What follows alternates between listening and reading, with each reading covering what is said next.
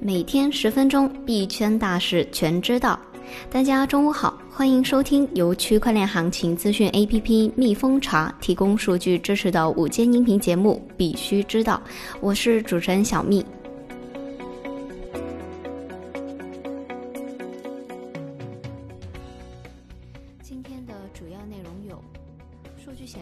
过去二十四小时全网总计爆仓近三十六亿人民币。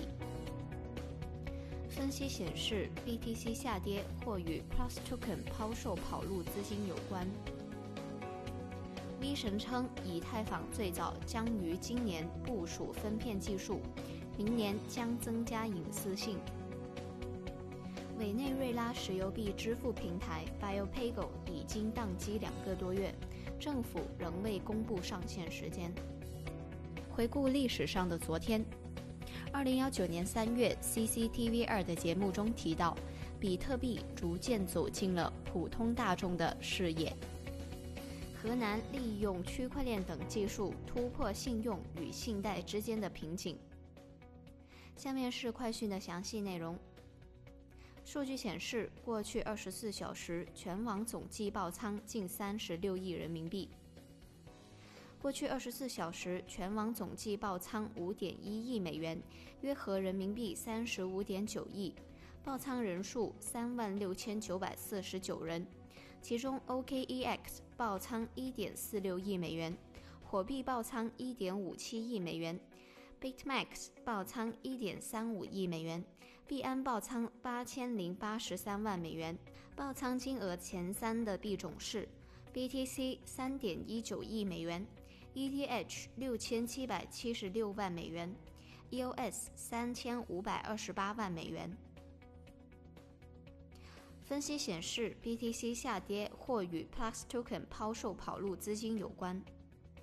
此前，Plus Token 跑路资金两个地址上的资金再次发生异动，一万三千一百一十二个 BTC 正小额切割分散到若干地址中，并已经分散到几十个地址。加密分析师 Ergo BTC 表示，Plus Token 团队自2019年8月以来一直在批量抛售其数字资产。2019年12月，Plus Token 向未知钱包转移资金，当时的交易价值为1.05亿美元，共涉及79万个 ETH。此后，加密货币总市值暴跌了一百二十亿美元。因此，加密社区中的某些成员表示。Plus Token 的洗钱活动与币价的下跌有关。数据显示，USDT 溢价率攀升至百分之三点一三。截至目前，USDT 在火币场外报价七点一五元。与此同时，美元对人民币汇率为六点九三二九元，溢价率攀升至百分之三点一三。报告显示，Ripple 在二十七个月内出售五十四亿枚 XRP。根据 XRP Archive 最新报告，Ripple 在二十七个月内解锁了两百七十亿枚 XRP，并将两百一十六亿枚回归托管。计算结果表明，Ripple 已经出售了五十四亿枚 XRP，平均每月出售两亿枚。V 神称，以太坊最早将于今年部署分片技术，明年将增加隐私性。三月七日，V 神在以太坊伦敦会议上讨论了以太坊在二零二零年的发展前景。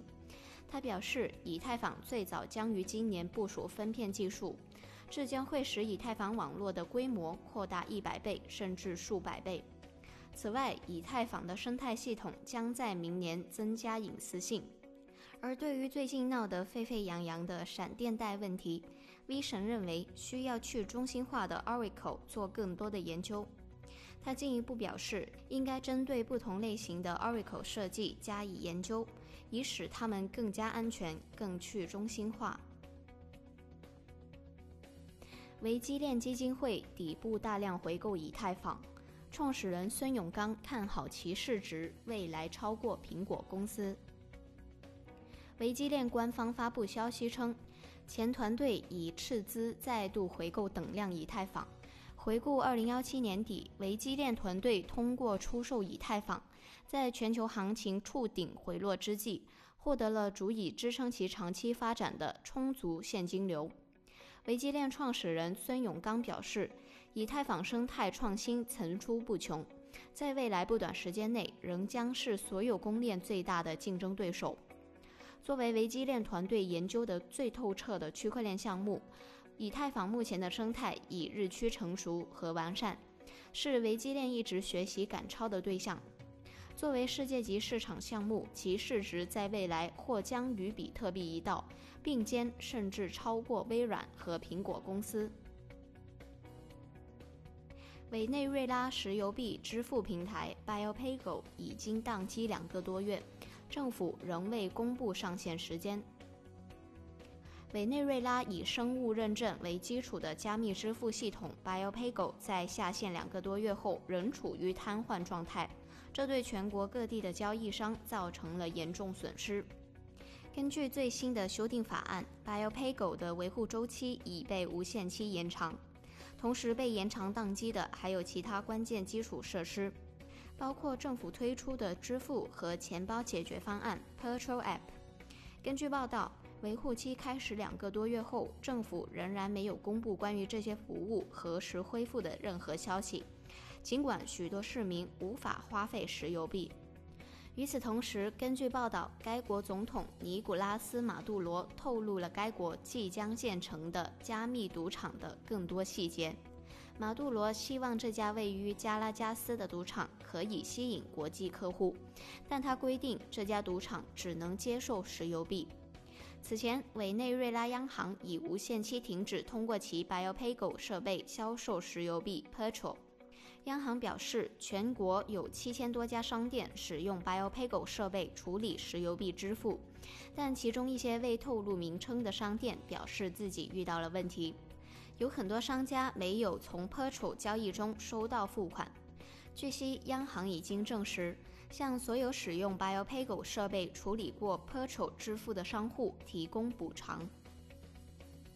下面是一些国内的消息。历史上的昨日，CCTV 二提到，比特币逐渐走进了普通大众的视野。昨天是二零二零年三月八日，回顾一年前的二零幺九年三月八日。央视 CCTV 二财经频道交易时间栏目对比特币价格做出了报道，同时提及第二大数字货币以太坊。报道指出，比特币已经逐渐走进了普通大众的视野。虽然目前大部分国家的政府并不承认比特币作为货币的合法地位，但在互联网世界的极少数领域，比特币已经开始作为一种流通工具。此外，视频中提及第二大数字货币以太坊，并简单讲述了币圈的现状。河南利用区块链等技术突破信用与信贷之间的瓶颈。河南省人民政府官网三月九日发文称，自二零幺九年三月五日全国首个省级金融公益性数据共享平台——河南省金融服务共享平台上线以来。利用人工智能、区块链等技术突破信用与信贷之间的瓶颈，让政务数据成为小微企业贷款的抵押等价物。